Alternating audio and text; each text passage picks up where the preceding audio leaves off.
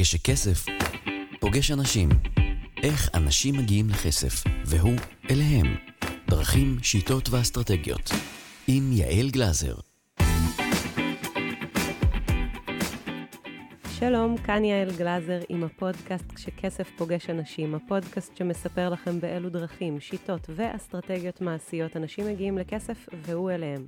אפגיש אתכם עם אנשים שכבר עשו ועושים את זה, והם יספרו לנו מה הם עושים כדי לגרום לזה לקרות. היום אנחנו עם רן אורן, מייסד ומנכ"ל עמותת פטריציו פאולטי להתפתחות ותקשורת בישראל, מפעילת פרויקט נערי האור.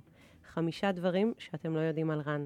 אחד, הוא מתרגל כבר 20 שנה מדיטציה, מתעורר בזריחה ומתרגל כמה שעות ביום. הוא מנגן על גיטרה, פסנתר ותופים. הוא כתב שלושה ספרים למגירה, שעוד לא ראו אור, אבל בטח הם יראו אור בזמן המתאים.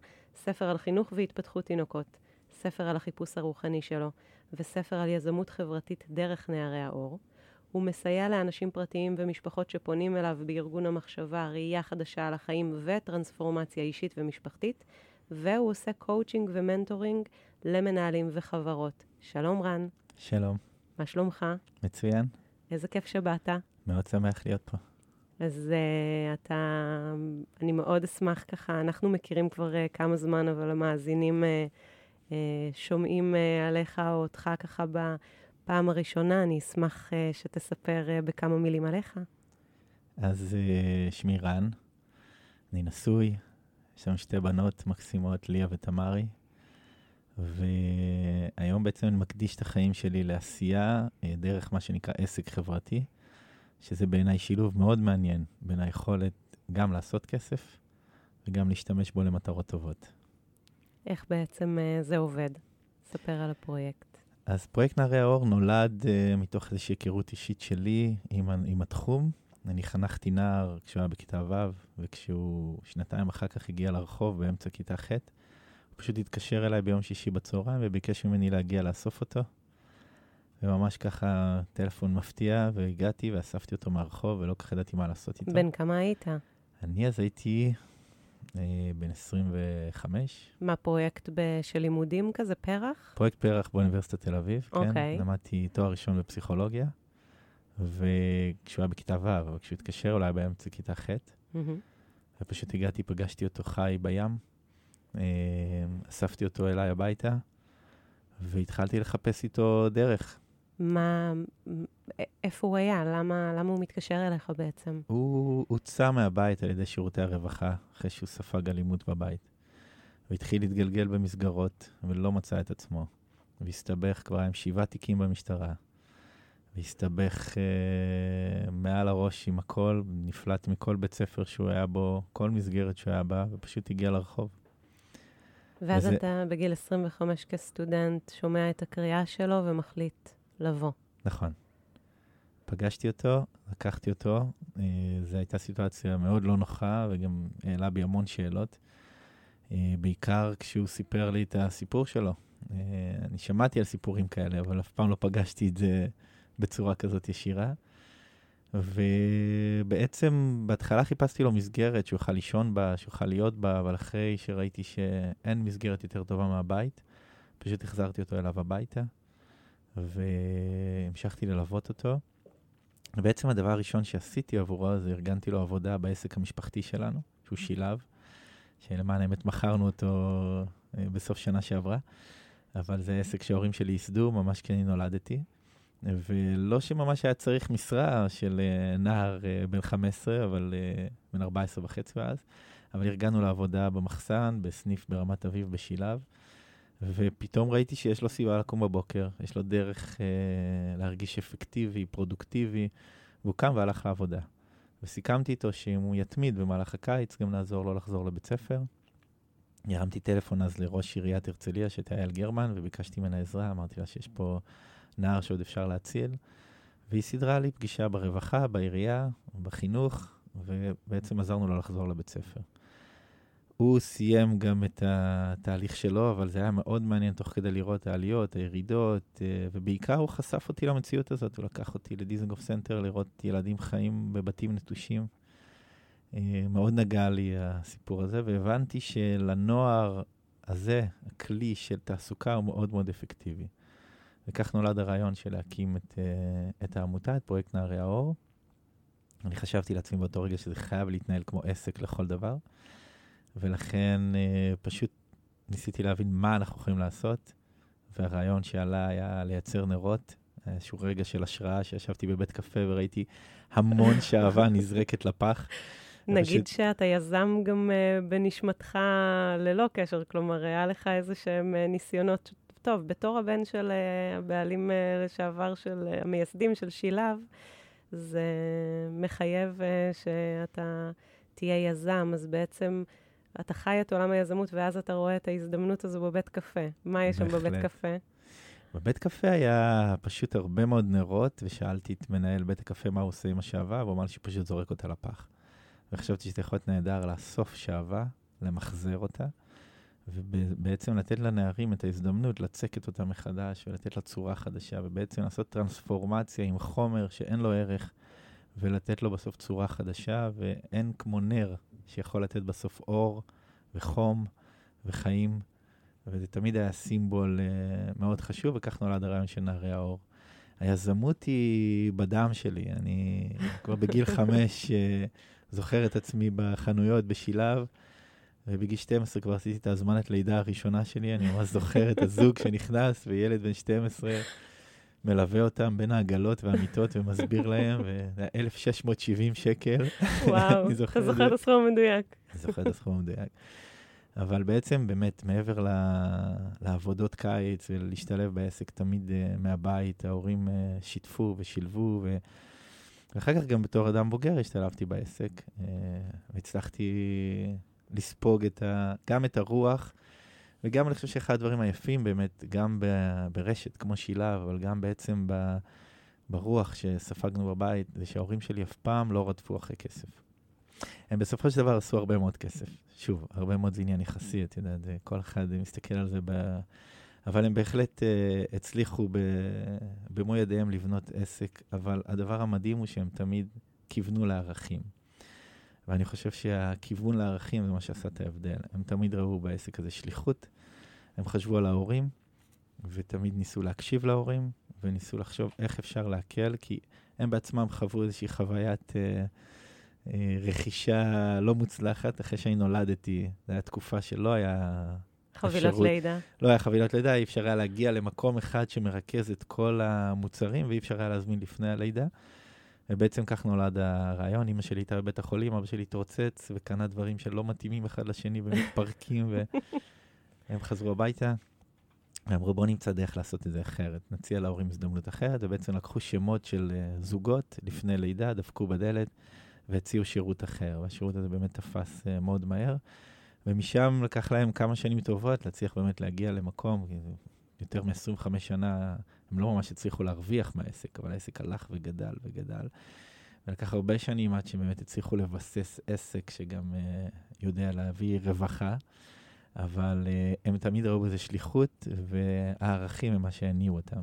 ואני חושב שזה גם מה שאנחנו ספגנו בבית. ספר לי על החלק שבו מתחבר אה, נערי האור לזה שדיברת בהתחלה על 20 שנה של מדיטציה, כלומר, יש שם איזה נקודת חיבור כזו כן. שקורית. אני בנקודה מסוימת, אה, איפשהו סביב השירות הצבאי שלי, נפגשתי בכל מיני סיטואציות שגרמו לי לשאול המון שאלות על החיים. שאלות על עצמי, שאלות על החינוך שקיבלתי, שאנחנו מקבלים בכלל בחברה הישראלית, על הקונפליקט שיש פה בארץ ובכלל על סיטואציות ועל כל מה שקשור לרגשות שליליים ואיך אנחנו מנהלים אותם ואיך אנחנו מגיעים לאלימות. והשאלות האלה גרמו לי להתחיל לחפש. זו הסיבה שהלכתי ללמוד פסיכולוגיה, למרות שאני מאוד ריאלי באישיות שלי, תמיד אהבתי פיזיקה וכימיה ומתמטיקה עד היום. ואהבתי טכנולוגיה ואהבתי לבנות ולהרכיב. אבל החיפוש אחרי ההבנה של הנפש שלנו דחפה אותי לפסיכולוגיה. Mm-hmm. ובשנה הראשונה בפסיכולוגיה, אמנם זה היה מעניין, אבל זה לא סיפק את השאלה שלי. והתחלתי לקרוא הרבה מאוד ספרים בקומה מינוס ארבע באוניברסיטה, שהם היו כל הספרים המאובקים שאף אחד לא מגיע אליהם. אנחנו מדברים על 20 שנה אחורה לעשות מדיטציה, אז זה לא היה פופולרי כמו היום. אפילו יכלתי לספר לאנשים שאני עושה, תמיד הסתכלו עליי מוזר, אה, ופשוט התחלתי לקרוא הרבה מאוד ספרים. ואחר כך לחפש, והתחלתי ללכת לכל מיני מסגרות שהציעו התפתחות רוחנית, ואז uh, המליצו לי על ספר שנקרא חיפוש אחר המופלא, ודרך הספר הזה הגעתי לבית הספר הבינלאומי למודעות עצמית, ושמעתי על פטריצו פאולטי שנמצא באיטליה, והחלטתי לטוס אליו. למען האמת, כשהחלטתי לטוס, אז גם קרן, שאז הייתה בת זוגתי, היום היא אשתי, וגם ההורים שלי נבהלו שאני אגיע לאיזשהו גורו וכת ואני אאבד. אז אבא שלי החליט לטוס איתי לאיטליה, וכך טסנו ביחד לסמינר שנקרא הפוך את חייך לבלתי רגילים. והייתה חוויה מדהימה, וגם ברמה האישית, קודם כל, לפני הכל, כי סוף סוף פגשתי איזושהי תפיסת עולם שיש בה גם פילוסופיה, גם ראייה מאוד הוליסטית, מאוד מאחדת, שפה אובייקטיבית שמתאימה לכל אדם, אבל גם משהו מאוד מאוד פרקטי, מאוד מעשי. אני זוכר שמהלך התואר בפסיכולוגיה חזרתי הביתה, ולמדנו באותו יום על רגשות, ואז בעלת הבית שלי התקשרה אליי והתחילה לצרוח עליי, והייתי מאוד נסער, ואני זוכר את עצמי הולך ומתקלח ועושה דברים ולא מצליח להרגיע את הסערה הזאת, ושאלתי את עצמי, אז מה זה שווה להכיר תיאוריות אם אתה לא יודע מה לעשות באופן פרקטי? כך שחיפשתי משהו פרקטי, מעשי, כלי שבאמת יוכל לעזור לי. אני חייבת לספר לך שאחרי השנה הראשונה ללימודי אה, פסיכולוגיה שלי, אה, נתקלתי בחיפוש אחר המופלא גם, אבל אני עזבתי את הלימודים, כי הפער היה פשוט נראה לי בלתי סביר. חזרתי אחר כך כדי uh, לסיים את התהליך הזה, אבל נתקלתי גם בפער המאוד גדול הזה בין מה שאומרים ומדברים, כל התיאוריות הגדולות, ואז לבין איך שהאדם מתנהג ביום-יום. אין uh, שום uh, הלימה בין, ה, בין הדברים, ואיפה אני נמצאת בתוך כל התהליך הזה. ואז בעצם אתה חוזר מהסמינר, ומה אני, קורה? אני חוזר לארץ ובעצם מצטרף uh, לדרך הזאת, uh, לבית הספר. אני מתחיל ללמוד ולתרגל, וכשאני פוגש את שגיא ברחוב, uh, היה לי כבר סדר גודל של שנה וחצי בבית הספר, וממש תחילה של כלים. אני לא יכול להגיד uh, שהיו לי הרבה כלים, אבל היה לי משהו בשביל להבין שבאמת בכל אדם יש פוטנציאל. וגם בנער הזה, שנמצא באותו רגע, ברגע הכי נמוך שהוא יכול להיות, יש פוטנציאל גדול, ושההזדמנות היא הדדית. לא יש הזדמנות כשהוא פגש אותי, לי יש הזדמנות שפגשתי אותו. ובעצם זה אפשר לי, הדבר הראשון, אני יכול להגיד שראיתי אותו מקופל וכפוף, ועם, עם שפת גוף מאוד מאוד סגורה. ודבר ראשון אמרתי לו, בוא, תנסה רגע לנשום עמוק, תנסה לפתוח את הכתפיים, תנסה רגע להרים את הראש, תנסה להרים את המבט, תנסה... והתחלתי לדבר איתו על שאיפות ועל חלומות. איפשהו המפגש שלי איתו עזר לי להבין שיש נקודות מסוימות, ואני חושב שהנערים והילדים הם העתיד שלנו, כך שהם בהחלט אלו שצריך להשקיע בהם הרבה מאוד. יש נקודות מסוימות בחיים, שאם אנחנו פוגשים את האדם הנכון, ואת הרעיון הנכון, ואת ההשפעה הנכונה, יכולים לעשות שינוי וטרנספורמציה מאוד גדולים בחיים. וזה בעצם מה שדחף אותי לחשוב על זה שצריך להקים איזשהו פרויקט שעוזר לאותם נערים. וכמובן, ברגע שהחלטתי שצריך לעשות את המעשה הזה, חשבתי שאני חייב איזושהי אה, עזרה וליווי חינוכי, אה, וכך פניתי שוב לפאולטי, טסתי אליו לאיטליה יחד עם אה, מוטי לוי, אה, שהיה אחד ממייסדי העמותה, וכשפגשנו אותו באיטליה, הצענו לו את האפשרות הזאת, וייסדנו ב-2005 את עמותת פטריצו פאולטי להתפתחות ותקשורת בישראל. שמאז 2005 אה, אפשר לספר אה, שדברים מדהימים קורים עם הפרויקט הזה של נערי האור, הוא צמח למימדים מדהימים. מה אתם עושים היום? ב-15 השנה האלו אנחנו פגשנו יותר מ-800 נערים, שבאמת נתנו להם צ'אנס אמיתי. אנחנו מקימים בתי מלאכה לייצור נרות, אנחנו מייצרים נרות. היום אנחנו יצרנים של סבון, ואנחנו עובדים עם פוקס אום, ואנחנו מגיעים עם רשתות גדולות, עם ברא, ואנחנו מוכרים בסטימצקי. בתחילת הדרך רק חיפשנו איך עושים נרות, היום אנחנו, אני יכול להגיד בשקט ובענווה, שאנחנו מאוד מאוד מקצועיים במה שאנחנו עושים.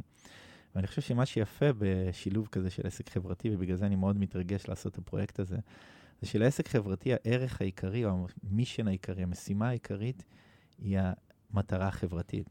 במקרה שלנו זה באמת לפגוש נערים בגילאי 14 עד 18, שאיבדו את דרכם בחברה, לרוב מנותקים, לרוב נמצאים מחוץ לבתי הספר, מחוץ למסגרות, אבל הם רוצים, הם מאוד רוצים.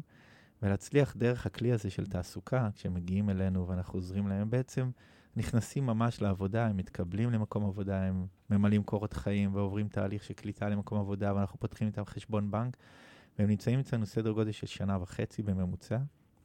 ובסוף התהליך הם רוכשים את אותם כישורי חיים, שיכולים לאפשר להם למצוא אחר כך כל כיוון שהם רוצים בחיים. כשדיברנו uh, לפני כמה זמן, סיפרת לי שהנערים uh, באים מעולמות שאנחנו אפילו לא יכולים לדמיין איך הבית שלהם נראה, איך שגרת היום נראית, שבכלל לא קמים בבוקר uh, ההורים והמשפחה. איך, איך בעצם התעסוקה משרתת את השיקום? אני חושב שהדבר הראשון שקורה זה שהם מקבלים מודל אחר. יש uh, צוות, uh, צוות מוכשר, צוות חינוכי, שאנחנו תמיד בוחרים קודם כל את אנשי החינוך, קודם כל את האנשים שהתעסוקה הזאת, שהפעילות עם הנערים בלב שלהם, ורק אז מלמדים אותם לעשות נרות ולא הפוך. ובעצם אנחנו מאמינים שלתת, להקנות uh, כלים עסקיים ואת, ואת התפיסה העסקית אפשר לתת, אבל צריך קודם כל לבוא עם הכוונה והרצון הנכון בלב. והמפגש שלהם, קודם כל עם מודלים בוגרים, הוא הדבר החשוב ביותר. הם לא רק עובדים במקום העבודה, אנחנו חושפים אותם לעולמות uh, תוכן, אנחנו לוקחים אותם לסיורים ונותנים להם לפגוש, יש לנו חברות מאמצות שנותנים לנו אפשרות להביא את הנערים לסיורים בחברות. הרבה פעמים הנערים האלו, כשהם נחשפים למודלים אחרים ולצורות חיים אחרות, מתחילים פתאום להבין שגם הם יכולים. אני אספר סיפור, רק אנקדוטה קטנה, היה לנו בחור ב- עוד בפרויקט הראשון בירושלים בשם אלירן, שפשוט לא רצה ללמוד כשהוא הגיע. עכשיו, אנחנו לא מכריחים אותם ללמוד בהתחלה, אבל uh, באיזשהו מחקר שנעשה בשיתוף של בר אילן ומכללת אשקלון, השלוחה, uh, נבדקו 506 בוגרים שלנו, ומצאו ש-83.6% מהם או מסיימים 12 שנות לימוד, או חוזרים. ואנחנו גם מונעים נשירה, וגם בסופו של דבר הם רוצים ללמוד מעצמם. וואו. אבל אנחנו לא מכריחים אותם. ואיך זה קורה? אז אותו אלירן מגיע לסיור במשרד רואי חשבון, ומסתובב שם ורואה עובדים, עומדים במטבח ומכינים קפה.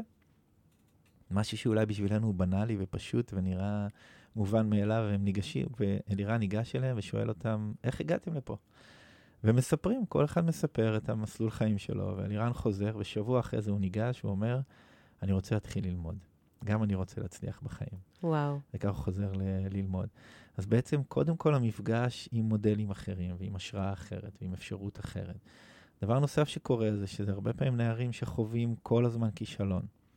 בכל שדה שהם מגיעים אליו, שדה החברתי, שדה הלימודי, הם נחשבים נערים בעייתיים, והם חווים כישלון אחרי כישלון, ומגיעים אלינו ומתחילים לחוות הצלחה. כי הפרויקט בנוי בצורה כזאת שאנחנו, כל פס הייצור בנוי בצורה כזאת שמהיום הראשון אתה יכול להיות פרודוקטיבי ומועיל. אתה יכול להתחיל מלהדביק מדבקות. אתה יכול להתחיל מלמזוג את השעווה או להדביק את הפתיל, ובהתאם ליכולת שלך ולמקום שבו אתה נמצא, אנחנו מתאימים את, ה, את התפקיד, ולאט לאט הנערים גם תופסים תפקידים יותר ויותר משמעותיים, אחר כך הם הופכים להיות אחראי משמרת, הם הופכים להיות אחראים על ניהול מלאי, או על הצד היצירתי, על פיתוח המוצר. אנחנו מדברים על נערים ונערות. נערים ונערות, ה... בהחלט. אנחנו מדברים נערים ברבים, אבל בהחלט. מדובר בנערים ונערות uh, uh, בפרויקט. סיפרת שכשהפרויקט עלה לך לראש, בעצם uh, פנית לפטריציו פאולטי כדי לקבל איזושהי הכוונה חינוכית. למה דווקא אליו? אני, המפגש שלי איתו היה מפגש מאוד מטלטל, מאוד משמעותי. אני באמת, אה, אני חושב שפעם ראשונה פגשתי אדם שהראייה שלו הייתה משהו מאוד שונה ממה שהכרתי לפני. יש לו ראייה שמסתכלת מצד אחד על האדם, על הפרט, ועל האפשרות שלנו כבני אדם באמת, אה, על הפוטנציאל שלנו. ההסתכלות שלו, כל הגישה שלו לא רואה אותנו כמו שאנחנו, היא רואה אותנו כמו שאנחנו יכולים להפוך להיות. ובעצם הוא מראש אה, בא ומזמין אותנו להגיע לתוך מרחב, מרחב ריק, לא שיפוטי, שבו אנחנו יכולים לראות את עצמנו ואת החלק הטוב ביותר שלנו ולהביא אותו לידי ביטוי. שאני חושבת שזה דבר נדיר ללכת ל... אה, ללמוד אצל אדם שכבר רואה בך את מה שאתה יכול להפוך להיות. ו... זה לא דבר שהוא uh, שכיח ב, ביום-יום, ו, ו, וזה גדול מאוד, זה לא, זה לא בקטנה, כמו שאומרים. לגמרי. ואז. מה... אז מצד אחד יש את ההסתכלות על הפרט ועל האפשרות של הפרט להתפתח, אבל זה אף פעם לא מנותק מהראייה הרחבה יותר, מהראייה הגלובלית, וההבנה שאנחנו בעצם מרקם אנושי אחד, אנחנו מארג אחד, אנחנו קשורים אחד לשני, ולכן ההתפתחות שלי לא יכולה להיות בלי להביא בחשבון את הסביבה שבה אני נמצא. והסביבה שבה אני נמצא היא קודם כל הסביבה הקרובה אליי, כמובן, המשפחה, הורים, ילדים, חברים, כל מי שאני פוגש, קולגות לעבודה, אבל אחר כך אני מרחיב את הראייה ואני מבין שאני נמצא בתוך מרחב גדול יותר, שזה במקרה שלנו מדינת ישראל, וכל מה שזה מביא איתו, והמזרח התיכון, והסביבה הזאת, ובסופו של דבר עד ההבנה של כדור הארץ, ואיך אנחנו צריכים לדאוג לכדור הזה, לבית הזה שמארח אותנו, עד ההבנה שגם כדור הארץ נמצא במערכת יחסים עם מערכת רחבה יותר. זאת אומרת, יש פה ראייה שמתחילה מהפרט הקטן ביותר, אבל היא בסופו של דבר מביאה בחשבון גם את המכלול. וזה משהו שמאוד מאוד דיבר אליי. בדיוק uh, לקראת הראיון, ככה עשיתי סדר במשרד שלי ומצאתי איזשהו נייר שכתבתי לפני 20 שנה באותו סמינר מדובר, וכתבתי שם על החלום שלי. וזה היה די מדהים למצוא את זה היום. וממש uh, מתוך הראייה והפילוסופיה הזאת כתבתי לעצמי שההתפתחות חייבת לנוע תמיד בשני הקווים האלו. מצד אחד אני חייב לעבוד על ההתפתחות האישית שלי, ואני חייב להקדיש ולהשקיע את כל האנרגיות, זמן, כסף, כוונה, בשביל להמשיך להתפתח, וכל הזמן להציע את ההזדמנות הזאת לכל מי שאני פוגש, לסביבה מסביבי. ולכן, בכל הזדמנות שיש לי, אני גם מציע לאנשים, כשאני חזרתי מאיטליה אחרי אותו מפגש uh, משמעותי, אני אמרתי לעצמי, אני אקדיש את החיים שלי ואעשה כל מה שאני יכול להביא את הרעיונות האלו לכאן, לסביבה הזאת שגדלתי בה, לחברים, לאנשים, לחברים שלי מהצבא, לחברים שלי מבית הספר, לכל מי שאני מכיר. באמת, אני חייב להגיד שרבים מהם אה, הגיעו במהלך השנים לפגוש את הרעיונות האלו, והרבה מאוד עדויות שהם השפיעו עליהם. בסופו של דבר... ואנחנו גם נספר uh, בסיום על uh, סמינר uh, יוצא דופן שהולך להיות כאן בין ה-12 ל-14 בדצמבר, אבל mm-hmm. זה נשאיר לסוף. אוקיי. Okay. אז בעצם, מה זה עסק חברתי לתפיסתי? מצד אחד, הוא, הוא תמיד, אני, אני אומר שהוא יושב על שלוש רגליים. יש את הרגל, קודם כל החברתית, החינוכית, טיפולית, המפגש עם אותה אוכלוסייה שזקוקה לעזרה, במקרה שלנו זה נוער. מה שמוגדר נוער בסיכון. אני רואה בהם נערים, אה, כמו הבנות שלי, כמו כל נער, ושפשוט הגיעו באמת מסביבה, כמו שסיפרת קודם, שהקשתה עליהם מאוד להביא לידי ביטוי את היכולות שלהם. הרבה פעמים בלי כוונה רעה, פשוט מקושי גדול שקיים בסביבתם, עד כדי כך שהם בנקודה מסוימת מוותרים ומפסיקים להאמין בעצמם וביכולת שלהם. הדבר הראשון שעושה את ההבדל זה באמת כשאתה מרגיש שאין לך מה להפסיד, ואז באמת אין טעם להתאמץ. אמ, והרגל הזאת היא רגל מאוד משמעותית, כי היא תמיד נמצאת ראשונה ובסדר עדיפות ראשון. כשאנחנו כל החלטה עסקית שאנחנו לוקחים בתוך העסק הזה, בתוך פרויקט נערי האור, תמיד מביאה בחשבון קודם כל את הצורך הראשוני, שזה לתת לנערים את הסביבה ההתפתחותית הטובה ביותר. Mm-hmm. לצורך העניין, היינו יכולים לייצר עם מכונות את הנרות, אבל החלטנו שזה לא נכון בשביל הנערים, ולכן במקום לייצר נרות שמתחרים בנרות של מכונות, כמו נרות חנוכה או נרות שבת או לעוונים או נרות נשמה, הלכנו לעולם של נרות בוטיק, ואנחנו מייצרים היום נרות בוטיק עם שעווה טבעית, עם צמחי מרפא שאנחנו ממצים, עם צמחים אורגניים, יש לנו חווה אורגנית ברשפון שאנחנו מגדלים את הצמחים. אז קודם כל יש את הרגל החינוכית, טיפולית, חברתית. אחר כך יש את הרגל העסקית. בסופו של דבר המפגש הוא עסקי. כשאנחנו מייצרים לרשת uh, סבון את הנרות, מבחינת סבון הם צריכים את המוצר האיכותי ביותר, במחיר הטוב ביותר, האספקה צריכה להיות בזמן, השירות צריך להיות כמו שכל uh, ספק יכול לתת להם, הסטנדרטים הם הכי גבוהים שיש, ובתוך השדה הזה אנחנו צריכים להתנהל בצורה הכי עסקית שיש. וכאן באמת ההזדמנות להביא לידי ביטוי את, ה, את השורשים ואת ההבנה העמוקה של איך עסק מתנהל, איך מייצרים סטנדרטים גבוהים בפעילות עסקית, איך מייצרים, איך מפתחים מוצר וכך הלאה. סיפרת לי uh, שזה לא פשוט להביא לסטנדרטים uh, גבוהים, כשלמעשה מדובר בנערים שלפעמים קמים בבוקר ולא תמיד uh, יגיעו לעבודה, או כשהם לומדים תוך כדי, זו לא הרמה המקצועית אולי הגבוהה ביותר, ויחד עם זאת ההחלטה ש...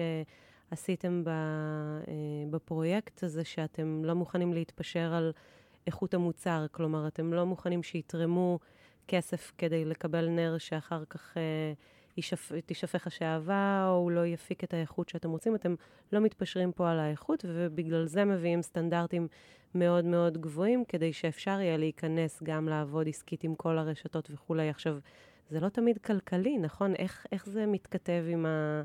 עם השיקום התעסוקתי בעצם? אז קודם כל זה מגיע, כמו שאמרתי קודם, מערכים. והערך של מצוינות מבחינתי חייב להיות שם, נוכח. ולכן, אה, אם באים נערים מסביבה שבה בדרך כלל הם לא פגשו מצוינות, וגם לא דרשו מהם מצוינות, והם עצמם לא הצליחו להביא לידי ביטוי בחיים שלהם מצוינות, והם מגיעים לסביבה בינונית, לא עשינו בזה כלום. הם חייבים להגיע לסביבה שהשאיפה שם היא שאיפה למצוינות אמיתית. ולכן מהיום הראשון, כשנולד הרעיון להקים את הפרויקט הזה, ראיתי בפרויקט שחייב לשאוף לסטנדרטים הכי גבוהים שיש. והסטנדרטים הם לא רק ברמת איכות המוצר, הם בכל מה שקשור, מסביבת העבודה, שאנחנו מאוד מאוד מקפידים עליה, הציוד, שיהיה הציוד הכי אה, מתקדם, הציוד הכי נכון, הטוב ביותר, שהתפוקה תהיה גבוהה, בעצם, וכמובן, בסופו של דבר, גם ברמת השירות. זאת אומרת, החשיבה היא תמיד אה, לייצר את הסביבה הכי גבוהה והכי אה, מקצועית ומצוינת שאפשר, קודם כל בשביל לתת להם מודל שהם ייקחו איתו אחר כך לתוך החיים שלהם. ואני שמעתי על נער השבוע שדיברתי איתו, שסיפר לי שאחרי נערי האור הוא הלך לעבוד בחנות ירקות, והבעלים של חנות הירקות ביקש ממנו בלילה לדחוף בין העגבניות את העגבניות הרקובות. הוא אמר לי שזה קפץ לו מול העיניים. הוא אמר לעצמו, אני לא יכול לעשות דבר כזה. וואו. אני לא יכול שיבוא אחר כך לקוח ויקנה עגבניות רקובות בלי שהוא ישים לב. זאת אומרת שהסטנדרטים האלו, אחר כך אנחנו מחלחלים אותם לכל, uh, לכל נער שמגיע. אז, אז קודם כל השאיפה למצוינות מגיעה למקום הערכי. אבל אחר כך כמובן שאם העסק צריך להתנהל כעסק לכל דבר, ואנחנו צריכים לפגוש את הקניינים של הרשתות הכי טובות, כשלקוח נכנס לרשת סבון, הוא קונה נר, והנר הזה צריך ללכת הביתה, ויש לנו היום את הסטנדרטים באמת הכי גבוהים של בעירה, של חומרי גלם, אה, של בטיחות, כל מה שקשור כדי שבסופו של דבר, של ריח, אה, אנחנו עובדים עם שעוות קוקוס, שהיא שעוות שנחשבת הכי טובה היום. הבעירה היא באיכות הכי גבוהה. זמן הבעירה, כל המדדים שבעצם יכולים אחר כך לתת לנו חוויית uh, מוצר מאוד גבוהה. אז כדי שזה יקרה, אנחנו חייבים לשאוף לסטנדרט גבוה. ואז את שואלת, איך אפשר לעשות את זה עם, עם 40 נערים שמגיעים בבוקר, וחלקם חוו אולי לילה מאוד קשה, או נמצאים במצב רגשי לא טוב, או לא יודעים לנהל את התסכול שלהם, איך מגיעים לדבר הזה? ובסופו של דבר אני חושב שזה הקסם המדהים של הפרויקט הזה. שבסופו של דבר, מתוך התהליך החינוכי, מתוך הסביבה שאנחנו צריכים לייצר, הנר הוא הפרי של התהליך החינוכי ולא הפוך. והתהליך החינוכי זה אותו תהליך שהנערים עוברים. ואנחנו רואים מבדיקות שעשינו שכבר ביום הראשון שנער או נערה דורכים בתוך שטח בית המלאכה שלנו, כל המציאות שלהם משתנה, באמת. וכשממלאים משובים הם כותבים שכבר רמת הסיכון שלהם יורדת בצורה דרמטית, כי פתאום הם נמצאים בסביבה ואומרים לעצמם, גם אני יכול, גם אני יכול להשתלב בסביבה כזאת. הנה, עובדה, קיבלו אותי לפה. איפה הפרויקט היום פועל? אז הפרויקט הראשון הוקם בירושלים ב-2005, ב-2013 הקמנו באשקלון, ב-2017 הקמנו בעראבה, שזו עיר בגליל התחתון, ב-2018 הקמנו חווה חקלאית ברשפון, והשנה אנחנו מקימים פרויקט נוסף בחולון. אנחנו מקבלים הרבה מאוד פניות להקים uh, עוד ועוד פרויקטים. Uh, יש הרבה גופים, קרנות, uh, שיתופי פעולה עסקיים, הרבה אנשים שרוצים שהפרויקט הזה יצליח, גם בגלל המדדים הנפלאים שדיברתי עליהם קודם, של, לא דיברתי, אבל גם באחוזים של גיוס לצה"ל, וגם באחוזים של מציאת מקום עבודה אחר כך, והפחתת אלימות, והרבה מאוד מדדים שנבדקו. הפרויקט הוא מאוד מאוד uh, אפקטיבי. וגם צריך לזכור שבסופו של דבר אנחנו מקימים משהו ש... תורם לחברה. אנחנו מביאים תעשייה לישראל, אנחנו מייצרים עוד מקומות עבודה. צריך לחשוב על זה שאנחנו חילקנו רק עכשיו רבע מיליון שקל שכר לנערים. וכשאנחנו מדברים על שכר לנערים, אנחנו יכולים לדבר על נערה שבאה מבית עם 11 אחים, כשאבא בכלא, ואימא מתקשה לפרנס את המשפחה, וכשהיא מביאה בסוף החודש 3,000 שקל הביתה, זה יכול להיות מאוד מאוד משמעותי. כשאנחנו מדברים על שכונות קשות בישראל, אנחנו מדברים על משפחות שמאוד מאוד זקוקות לעזרה הזאת, ובסופו של דבר אותו נער בן 15, אותה נערה בת 16, הופכים להיות חוד החנית של המשפחה. הם מובילים אה, השפעה שהם במעגלים שהולכים ומתרחבים, בבית ספר, בבית, עם החברים. הם מביאים את האחים שלהם, מביאים את החברים שלהם. זאת אומרת, ההשפעה היא הרבה יותר מרק אותם נערים ונערות שנמצאים פיזית בפרויקט. מדהים. מה פטריציו פאולטי אומר על כל הדבר המופלא הזה שנוצר פה? פטריציו פאולטי הוא כמובן אה, רוח חיה ושותף מלא לכל, ה... לכל העשייה שלנו. אנחנו מתייעצים איתו בהחלטות הגדולות ביותר. יש לנו גם מערך אה, הכשרה והדרכה. יש לנו בארץ את אסף, שהוא המנהל החינוכי. הוא היה הרכז הראשון כשהוא היה בן 24 בירושלים בשנת 2005, היום המנהל החינוכי של העמותה. בכלל, אחד הדברים שאנחנו מאוד משקיעים בו זה לגדל את הצוותים. אה, המנהל הלוגיסטיקה שלנו היה חמש שנים רכז באשקלון. יש לנו באמת אה, חבר'ה שהולכים איתנו לאורך כל השנים, גם מבחינת הנערים ונערים בוגרים. היום אותו שגיא, שדיברתי עליו קודם, הוא כבר בן 31. וואו. הוא בן בית אצלנו, הוא בן משפחה, אבל הרבה מאוד מהבוגרים נמצאים איתנו בקשר uh, שוטף. אז מבחינת פאולטי, קודם כל העשייה הזאת היא עשייה מבורכת, אנחנו רוצים להגדיל אותה. אנחנו בונים עכשיו תוכנית הכשרה יחד עם משרד החינוך, אנחנו כותבים את הנוער של נערי האור במטרה לייצר איזשהו מודל שנוכל אחר כך להנחיל אותו בשאר המסגרות. יש 450 מסגרות לנוער בסיכון בישראל, ויש הרבה מאוד נערים שזקוקים לעזרה. אנחנו יודעים שלא נצליח להקים פרויקט כזה, מאות פרויקטים בזמן קצר, ולכן אנחנו רוצים לקחת את הנוער הזה ולהנחיל אותו. אנחנו בונים מערך הדרכה שלם. בעצם המטרה היא להביא את הצוותים החינוכיים לימי הכשרה ולהכשרות. אנחנו עובדים עם הפסיכולוגית, עם אנטונלה סלוואג'ו, פסיכולוגית מאיטליה, מהקרן, שמסייעת לנו בכל מה שקשור בבניית ההכשרות וההדרכות. וצריך לזכור שבכל הפעולה הזאת אה, מעורב גם מחקר לחקר המוח שהוקם, שהתחיל פה בארץ עם טל, אה, בבר אילן, שעשתה את ה... טל בלבן דותן. טל בלבן דותן, שעשתה את הדוקטורט שלה פה בישראל, אבל היום היא נמצאת באיטליה ועשתה את הפוסט-דוקטורט שלה עם מעבדת מחקר מהגדולות באירופה, ובעצם אנחנו מגבים את כל אחד מהרעיונות האלה שאנחנו משתמשים בהם דרך חקר המוח ודרך באמת ההבנה המדעית. איזשהו שילוב מאוד מעניין בין אה, פילוסופיה, שגם הולכת הרבה מאוד אחורה, בין עבודת שטח ובין מחקר. מדהים. אמ, נספר במילה על הביקור של פאולטי אה, בדצמבר הקרוב אה, בישראל. רוצה. לספר עליו כן, במילה? כן, בשמחה. אז פאולטי מגיע לישראל בדצמבר, 12, 13, 14 לדצמבר, הוא יקיים סמינר בהיכל הירידים. היכל הירידים, גני התערוכה. במרכז הירידים, גני התערוכה. הסמינר נקרא אום live. אום זה שיטה שמקדם היום בעולם של מדיטציה. אה, שנקראת one minute meditation, ו-אום live, אה, צור את ייעודך, שהפוקוס הוא באמת ביכולת שלנו להתחבר לשאיפות העמוקות שלנו, לחלומות שלנו, למקומות הפנימיים והאינטימיים ביותר שלנו, ואחר כך להצליח לגבש uh, עד כדי תוכנית פעולה ולצאת אחרי שלושה ימים של סמינר, לא רק עם מוטיבציה גבוהה ושאיפה ו- ורצון גדול ללכת ולהגשים את החלום שלנו, גם עם הבנה קונקרטית איך לעשות את זה, ובסופו של דבר יש יומן מסע, שזה חוברת עבודה שעובדים איתה. יש שילוב מאוד מעניין בין צד תיאורטי, שבאמת מאפשר לפתוח את המחשבה ואת הלב, עם שילוב מאוד מאוד פרקטי, שבו אנחנו קובעים לעצמנו פעולות, ובעצם יוצאים משם עם אתגר אמיתי ללכת וליישם את הדברים במציאות ובחיי היום-יום שלנו. אז נספר שכל מי שרוצה לקבל פרטים, אה, אנחנו נשים כאן בתחתית אה, לינק, ואפשר אה, ללחוץ ולקבל את המידע. ורני, אני רוצה להגיד לך המון המון תודה על ה... קודם כל, פעולה המדהימה הזאת בישראל ולמען הנוער, וכל... זה, זה כל פעם מרגש מחדש לשמוע, ותודה שהסכמת לבוא ולהתראיין היום. תודה רבה שהזמנת אותי.